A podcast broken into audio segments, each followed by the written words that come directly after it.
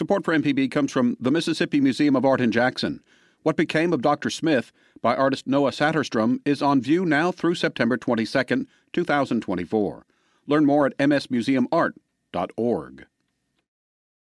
Welcome to the Mississippi Arts Hour on MPB Radio, where each week we talk to a musician, artist, author, or other creative Mississippian working in the arts across the state. I'm your host, Melody Moody Thortis, Arts Based Community Development Director with the Mississippi Arts Commission. And today I'm talking with Oxford artist Andy Bedsworth. Andy, thanks so much for joining us. You're welcome. Happy to be here. Well, I want to talk a little bit about um, your work as a fiber artist, but before we get into the details, Okay. let's start back at the beginning. So, um, tell me, you know, where did you grow up? Yeah, I grew up. I was born in Texas, but I moved there. Um, I moved from there when I was quite young. So I really grew up in Louisiana in the Baton Rouge area. Really spent most of my all schooling there, most of it. So 28 years really in the Baton Rouge area. Okay, and did you um, did you go to college there? Did you go? To So I did go to undergrad at LSU. It wasn't my first choice, but I got a full ride, you know, to do theater, which is what I wanted to do.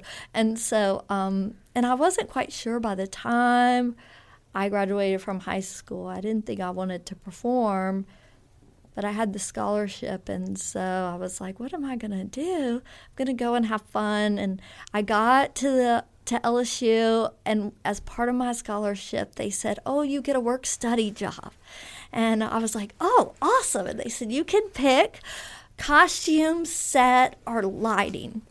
And lighting seemed intimidating because you had to um, climb ladders and be up in high spaces. And set design seemed out of my element. And by this point, I had been sewing since I was 14. I made like all my, I made my clothes, I made like my little prom dresses and stuff. So I was like, well, I know how to sew. Put me in the costume shop, you know? And they did. And by uh, spring break of my freshman year, I, I didn't know costume design was a job, you know, like a profession. I was like, I remember telling um, the shop manager, I was like, I think this is the perfect career for me. And she was like, I think you're right. And that was all she wrote that I was off doing like internships in the summer and studying costume design, making costumes. So you unintentionally got into costume design. you know what? I unintentionally got into a lot of things, and that's sort of a through line throughout my life, actually. but yeah, costume. I was really in in under in high school. I went to performing arts high school, Baton Rouge Magnet High School.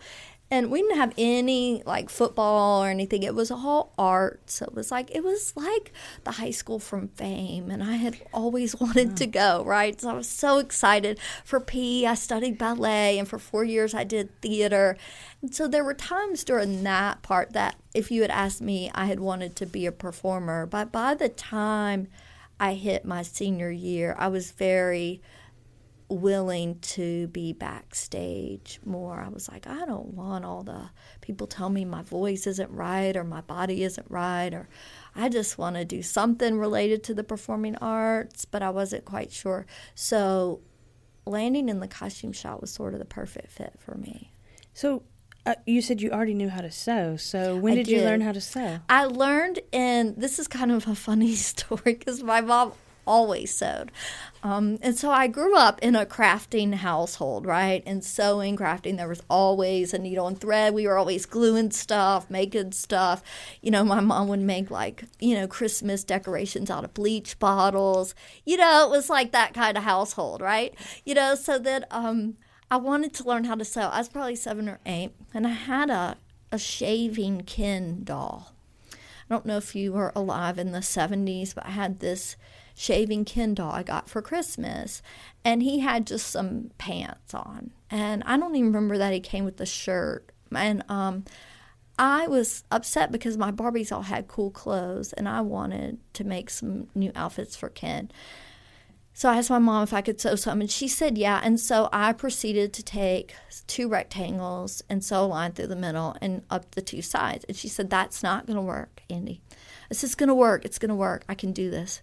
Well, of course, it didn't work, and it wasn't a pair of pants. I was very frustrated. And my mom said that I didn't have any patience and I was never going to learn how to sew. So, forward to eighth grade, and I signed up for home ec. That was back when they still had home ec in Louisiana, and I took home ec. The first semester was um, cooking, and second semester was sewing. And I sewed a pair. We had to all sew a blazer and a pair of pants. And I remember I made we all had to make the same thing. I made my blazer and my pair of pants, and I it was very frustrating and but I wore them to school and I remember my friends saying I wouldn't wear that. They wouldn't wear theirs. They were like they're bell bottoms because they weren't the pegged pants. They were just straight leg pants. But I was like I put all this work into it. I'm wearing my outfit.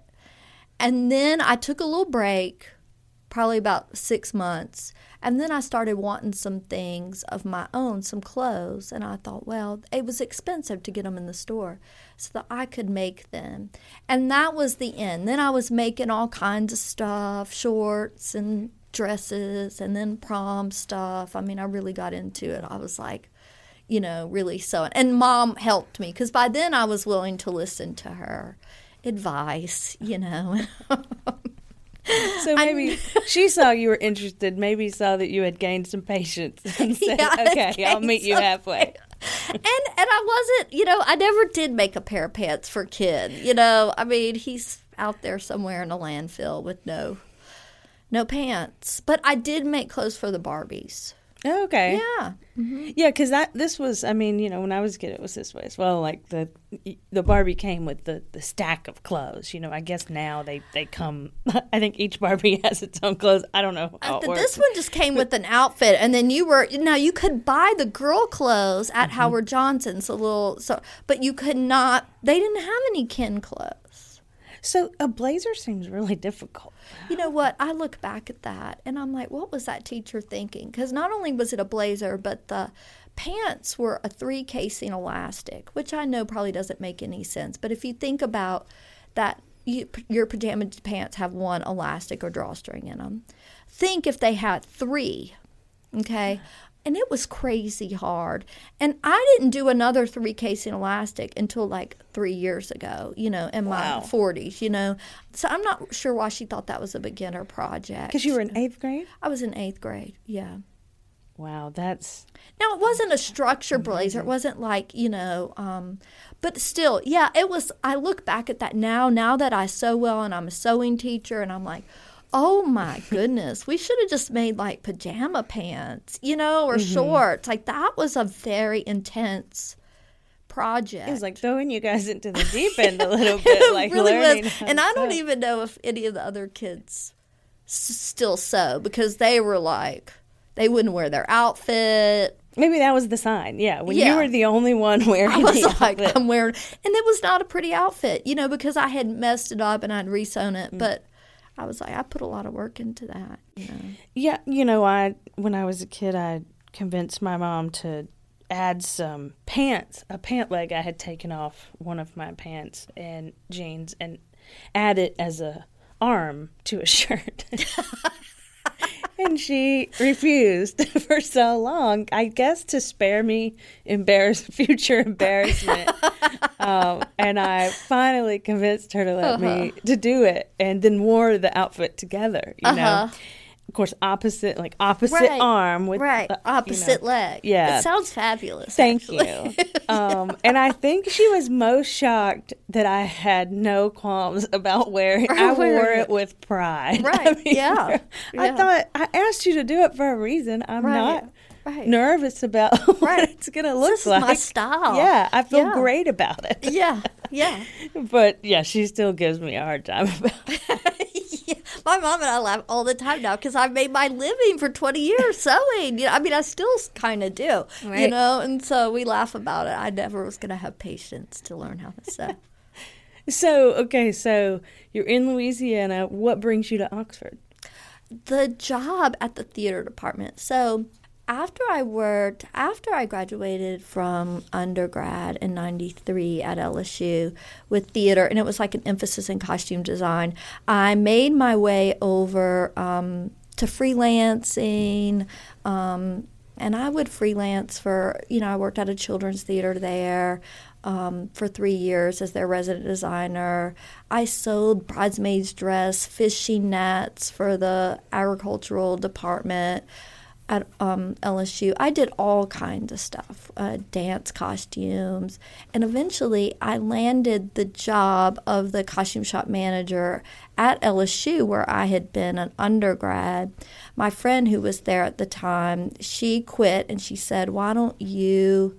apply, you would be great. And so I did that, and I was there for seven years and realized that there was sort of a ceiling if I didn't have that MFA. You know, I mm-hmm. was always going to be a shop manager, which was okay, but I wanted to design and I wanted to be able to teach.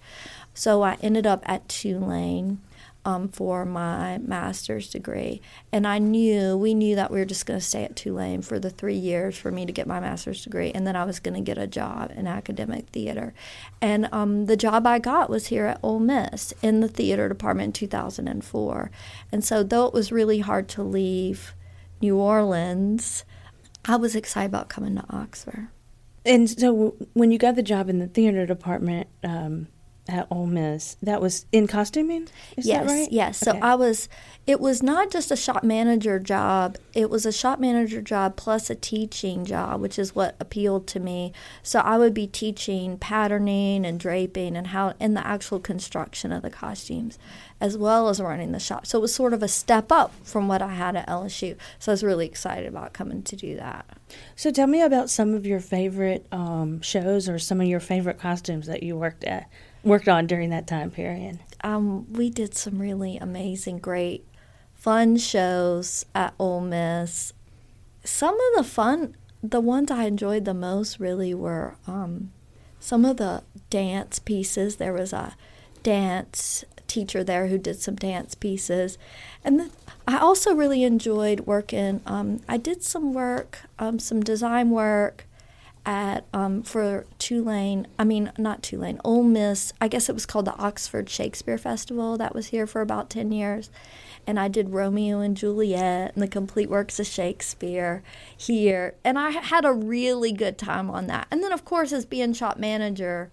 All the shows were fun in some way because they were all different. You know, I used to say, my job was so fun because in six weeks it would change. You know, we'd be doing a different show. And so the whole sort of theme and idea and even the kind of construction work we were doing was completely different on each show. That's nice that um, to have that variety. It was really fun. Well, you're listening to the Mississippi Arts Hour on MPB Radio. We're recording at Ole Miss in Oxford, Mississippi. I'm Melody Moody Thortis with the Mississippi Arts Commission, and I'll have more from my conversation with guest Andy Bedsworth after the break. Welcome back to the Mississippi Arts Hour on MPB Radio. Each week on the Arts Hour, representatives from the Mississippi Arts Commission speak with different creative people across Mississippi. Today I'm talking to visual artist Andy Bedsworth. So, Andy, I wanted to talk a little bit more about your art and fiber arts in general. So, uh, before we talk about your artwork, tell our listeners what fiber arts is for someone who might not know us using that term. Okay, so fiber arts can be a lot of different, there's a lot of like subcategories of that. So, knitting, crochet, sewing, quilting, weaving, felting, dyeing fabrics. Um, there's a lot of different types of fiber arts that are encompassed in that. And then some people just mismash a lot of it together, which is a little bit more um, close to what I do. I add some mixed media into my fiber arts as well. Okay, so tell me, so so describe for me some of the art that you do in, in fiber arts. Okay, so when I first started doing, I'd say I probably started doing what I would consider like my artwork probably in 2008 is probably when I started. I was, you know, sewing a lot during the day in the costume shop and teaching. And I think in the evenings I wanted to do something that wasn't necessarily like what I did at work, but still creative, you know. So I started making collages and things, and I would put papers and wood pieces and gears and junk metal and photographs, and I would glue them to canvases. And then I would embellish that with hand stitching because I still was attracted to the whole sewing process. And then for a little while, I kind of got away from the sewing on the work completely and was just making collages, you know. Um, but there was something about the sewing process that's um, real appealing to me, particularly the hand sewing process. I really like to do that embroidery work and cross stitch. And so now a lot of times I will paint something on a canvas, like a background, and then I will attach fabric pieces to make a picture or a composition. And then I will hand stitch those pieces down um, to further embellish it. And then I may add some ink and paper and and other things to it. But even some of my later work has just become a lot of it can just be stitching too, just fabric and hand stitching and not the paint. It's sort of morphing, you know, and it changes as mm-hmm. I depending on what I'm doing, because I'm teaching all the time, different classes to children and adults, I get inspired by random things. And so, I'll, and that gets incorporated into my artwork. You know, if we're studying an artist, I may get inspired by a technique and throw that into my own artwork. So, typically with your art, is it are you then framing it or are you using it? You know, when I think of fiber arts, I think, well, like Coulter Fussell, for example, um, you know, does great some great quilting work, um, artist in um, Water Valley, and you know her art then you use. So, so I was just curious: is there any is there any art that you make that then you use as so when I'm making like clothes and stuff, obviously, but the artwork, no, it, it gets hung usually. Okay. And so if they're on canvases already, the stretched canvases, like I sew straight through the, the stretched canvases. Uh-huh. I don't have an art background per se. I have a design background. So I did have to take art classes in grad school, but I didn't learn how to, you know, stretch canvases and all that stuff. Mm. So I buy them already stretched and then I sew them. Then those, they just hang the way they are. Um, but if I'm working on something else, like it's a fabric piece or a paper piece, I will frame it. Um, and then sometimes I incorporate it into like a, a wall quilt too. So there are different things that I've done. It just depends on what the piece calls for. Have you done Have you done much quilting? So that's interesting because my mom is a big quilter, and I had I've done a couple baby quilt things and a couple things for friends and family if they want just basic things. Um, but I have been going with my mom to the International Quilt Festival for three years now. I got funding through MAC to go and take classes, and so I just made my first like mom's like it's not your first quilt, but it's my first like sort of official quilt from a pattern, you know, like uh-huh. a real I was following templates and directions, and now I'm working on my second one. So I have been doing a lot more of that because it sort of like is very inspiring when you go to these quilting conventions and there's and fiber art is so varied. They're not just your traditional quilts. People are painting on them and doing all kinds of cool embroidery. It's pretty fascinating what you can do with them.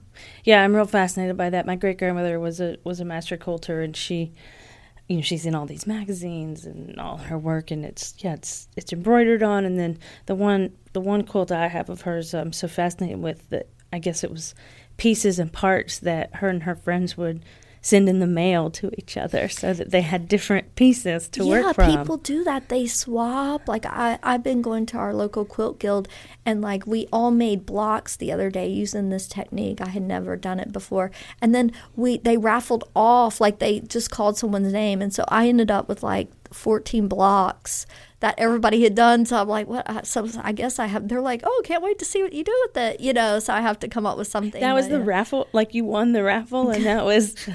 and it was a culmination of, of uh, everyone's blocks. That is fascinating. Is it hilarious? Yeah, yeah. So I'm kind of like, I don't know what I'm going to do with this. But So I'm gonna communal. Yeah, it is. At the, the quilting seems to be that way. The quilting community seems. Mm-hmm. I think it just always has been. always has been because women would get together and help each other hand quilt their quilts. Yeah. Mm-hmm.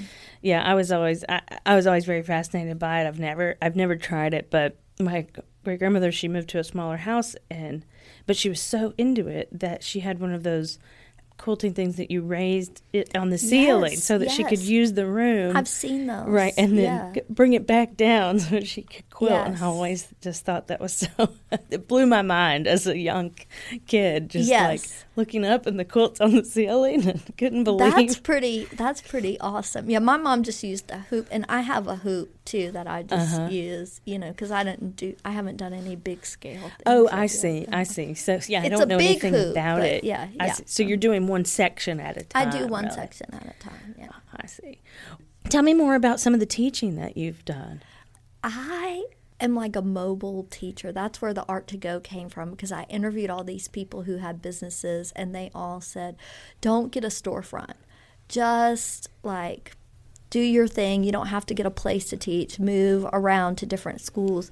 Um, and so that's really what I do. I teach on any given day several places. Like today, I taught this morning at Oxford Park Commission class of they're like um, 40 and up. They call it senior lifestyles and leisure or whatever. 40 and up yeah is i know. We were like what? Wow. but anyway so um but most of the most of the ladies in there are retired Hmm. okay? So they range from um, their 50s to i had one lady who was in her 90s who comes.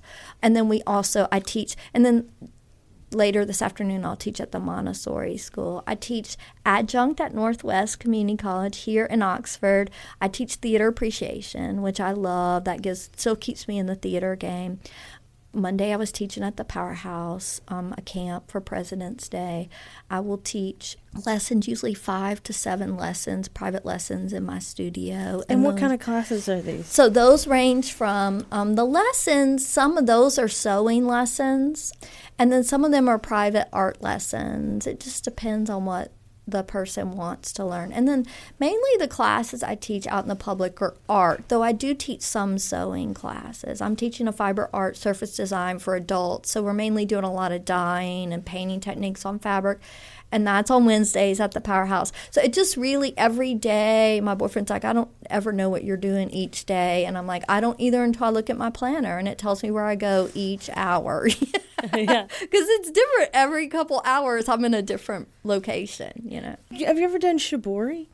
Um, so that's hilarious because my mom and I were very interested in shibori, and so we went to a demo at the International Quilt Festival, and it looked so complicated that we were like, "Oh, maybe we shouldn't get into this." And then last year we went to a shibori workshop on accident because we we were so tired. You walk around, and we were like, "We got to rest our feet," so we sat down, and the title of the workshop was pole dancing because apparently shibori is done on these PVC poles.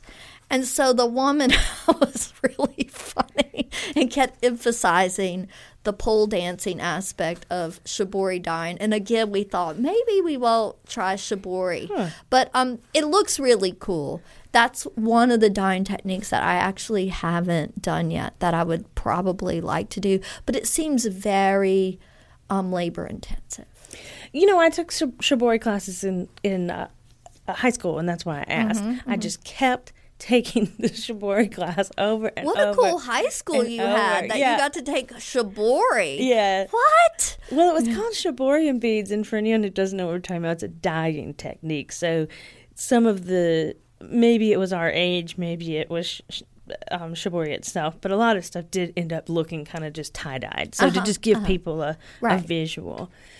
We all did the tie dye. Our teacher wanted us to do the more traditional, you know, Right. navy and, and stuff Right. like that. But the class was called Shibori and Beads, and half the semester was shibori and half the semester was beadwork. And I hated beadwork so much, but I loved the class. I loved the shibori that I just Shibori, kept yeah. Uh-huh. taking it as an elective over and over and just getting through the beadwork part. Getting through the beadwork. I would say I also prefer dyeing to beadwork. I've done a little bit of both, but I do prefer, and I will do a little bit of the beadwork, but I do prefer the dyeing. Is Uh-huh. so fun. It's Yeah. so fun, and I like I love like not quite knowing what you're gonna You, get. that's what the best part is. Like sometimes you're like, "That's awesome," and then Yeah. sometimes it's not so awesome. So you just put it back in the dye pot with it, and you're like, oh, "We're gonna make it awesome." Right, Yeah. exactly. Yeah. I'm very much a planner, so I think I really loved that.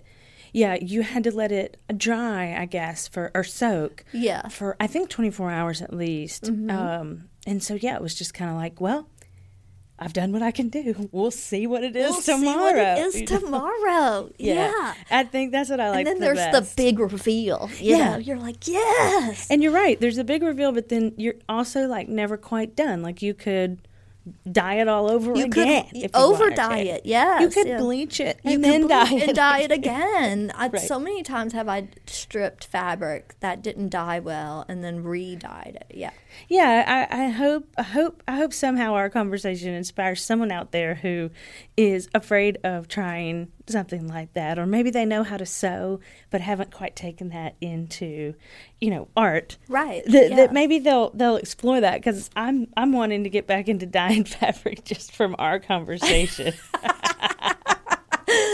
Yeah, we dyed the other day. We dyed wool. I learned how to dye wool with Wilton food coloring. Oh, interesting. Melody, it's easy. You And get it some- whole- it's- it it's- does because you? Mm. put you put vinegar in it, and um, half vinegar, half hot water with the dye. Mix the dye in there, the Wilton food color, basically, Mm-hmm. and you put the wool in there, and then you just uh, line dry it, and then heat set it with an iron or your dryer. Okay, I was always afraid to use food coloring because I was worried that the vibrancy wouldn't come out, but the vinegar seems It's like that's very vibrant. It comes out really almost more. I think it looks more vibrant than like the Rit dye or the Mm-hmm. tulip dye because a lot of that washes out. But the vinegar and that you have to use salt. Like Rit dye, you use salt with because those are like cotton, so it's different. You know, it gets kind of technical with, Mm-hmm. but with the animal protein it being wool being animal, you use vinegar and it comes out really great. Oh, that's great. Yeah, that's the thing that's always drawn me. I'm a painter and it's colors. I just love colors. I love to work with colors. And so I think that's what really uh, intrigued me about dying. yeah, things, yeah, really, and it's so fun to dye with the Wilt because there's lots of different colors of Wilton food coloring, Mm-hmm. and it's not expensive and it's not toxic. You know, it's Mm-hmm. not like you need a respirator and all that. well, it also sounds like it'd be a great kids project. I mean, if you if it's not expensive, Right. and you can kind of you know, do you ever you you teach children as well? You I said? teach a lot of children as Uh-huh. well. Yeah, I haven't done that technique with the kids, but we did this summer. We had a tie dyeing, like we did a summer camp. It was like a three day camp, and we tie dyed, and we did we did all kinds of color exploration. But we tie dyed shirts, and that was it. Looked like a rainbow had exploded in the room. I'm sure. I'm sure. Well, you're listening to the Mississippi Arts Hour on MPB Radio. I'm Melody Moody Thortis with the Mississippi Arts Commission. After a short break, we'll continue our conversation with my guest, Andy Bedsworth. Welcome back to the Mississippi Arts Hour on MPB Radio. Each week on the Arts Hour, representatives from the Mississippi Arts Commission speak with different creative people living in Mississippi. Today I'm speaking with Oxford based artist Andy Bedsworth. So, Andy, before the break, we were talking about um, the different types of fiber art, from dyeing. Um, and so, I want to talk a little bit more about the Fiber Arts Festival. Okay. So, tell me how that started, what it's like. I did not start the festival. I inherited the festival. I now coordinate it. But in 2011, there was a partnership between the Yoknapatawpha Arts Council and the University Museum. The University Museum was bringing in Gee's Bend quilts, and um, they asked if the Arts Council would have some sort of programming with it. So Wayne Andrews at the Yoknapatawpha Arts Council got in touch with the ladies who owned Knit One Oxford. It was a local yarn shop. And they put together this festival. And I remember going to the first one and thinking, this is so great. I called my mom, I was like, this is amazing. They had Angora bunnies and they had people showing how to spin yarn and dyeing and all kinds of fabrics and things to buy and products made from fabrics and then products just to make your own things. It was really interesting a few years after that, um, they asked me to be a vendor. And so for several years, I would sell my sewn items, uh, not just my artwork, but I would also sew funky needle holders and pincushions and different things. And my mom quilts a lot, so she would do it with me. And she would come in from Baton Rouge and sell her, you know, baby things, blankets she'd made, and quilts, and all kinds of fun stuff then we got a little notice, I want to say three years ago after the Fiber Festival. The ladies wrote and said, Okay, we're done. That was the last one. And we were all like, What? And I wrote Wayne at the Arts Council. He said, Yeah, I don't want to be done. I was like, Me neither.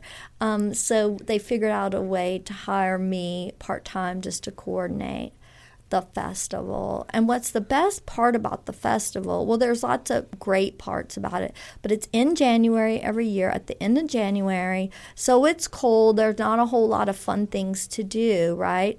Um, and this is a great way for families and just individuals to come out and spend the weekend and learn about all the different types of fiber arts um, shop. There's activities. We have we have almost 30 classes over you know three days where people can learn everything from um, making um, beaded you know knitted beaded bracelets, needle felting paintings, uh, needle felting little creatures and dolls, spinning. We had several spinning classes, one on the wheel, one on the drop spindle, lots of weaving classes. Um, We've had quilting classes in the past. We had two natural dyeing classes this year, um, knitting, crocheting, and sort of every sort of variation of knitting and crocheting.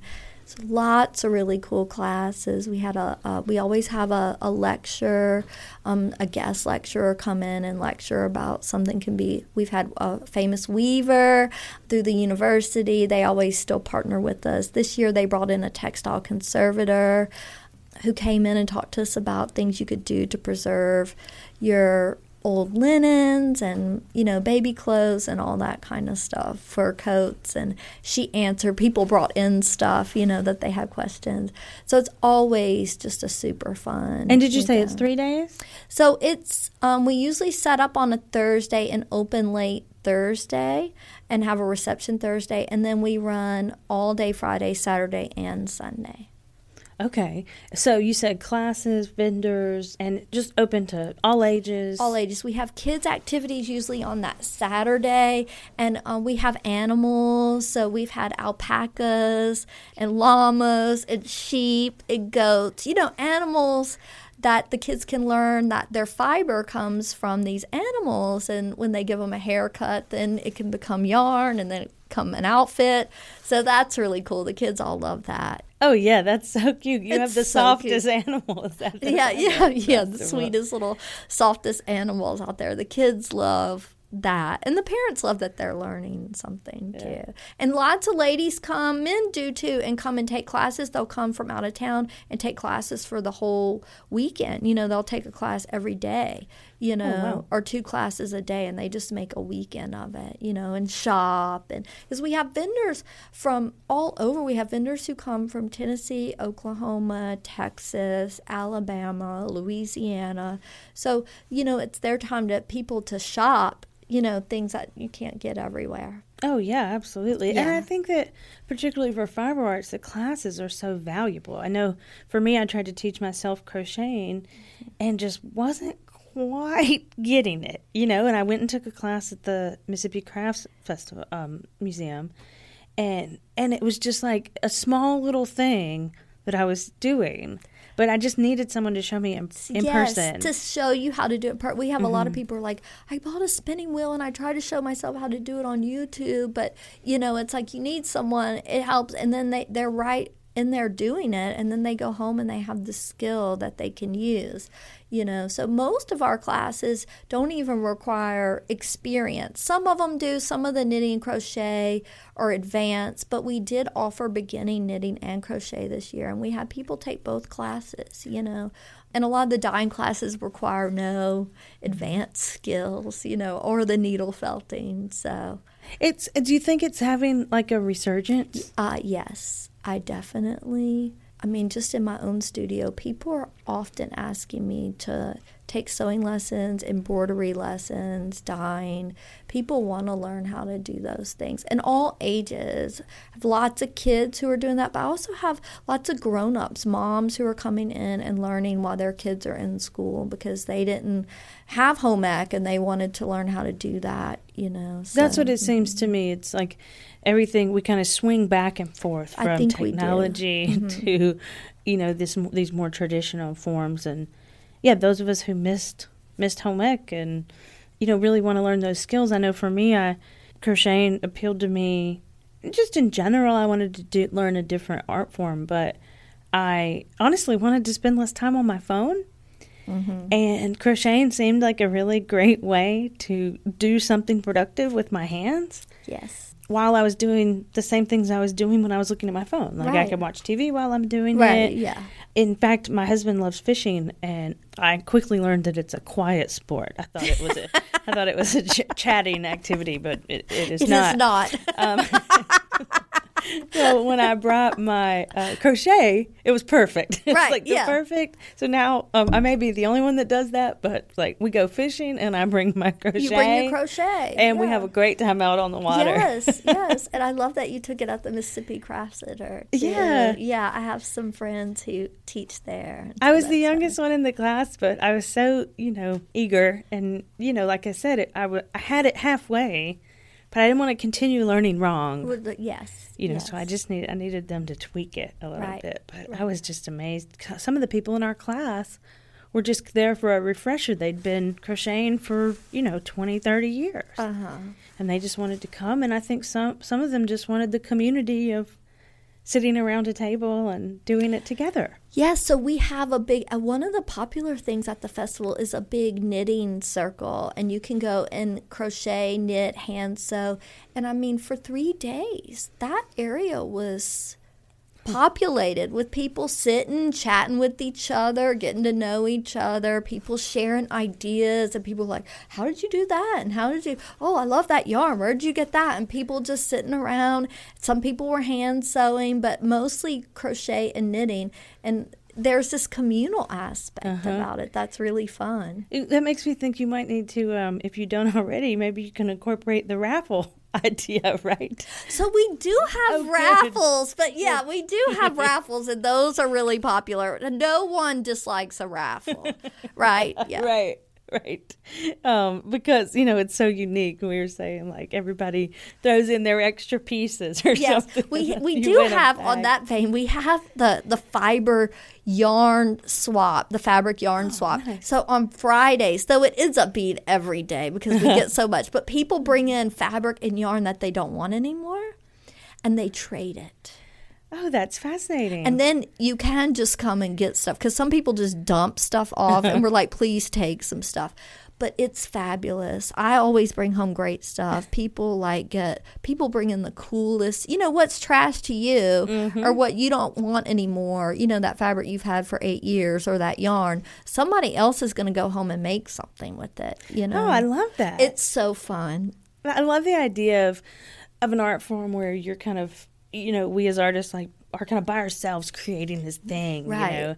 But but to have this other communal aspect where you're also with people and you're sharing and you're inspiring each other or, you know, like just actually sharing supplies. sharing supplies. And yeah. they love that. And people do share ideas at the swap table. They're like, well, I don't know what I would do with this. Someone's like, you could make pot holders with that and blah, blah, and this is how you do it. You know, another person's like, well, I'm taking that. And someone else like, I'm going to take some of that. You know, so it's really, that's one of my, of course, I say that about all the parts of the Fiber Festival, that they're my favorite part. But I really do love the the that was one of my things. I said we need to have a swap uh-huh. and um, so that was one of the few things I incorporated because the festival is already pretty perfect. So, and how many years did you say? Um, so it's in its. We just had our ninth annual. So next year will be our 10 year anniversary. Wow, 10 years 10 for the festival. I did not And I've only that. been um coordinating it for 3. So, how many people typically You know, come? usually we have close to a 1,000 people come through the weekend.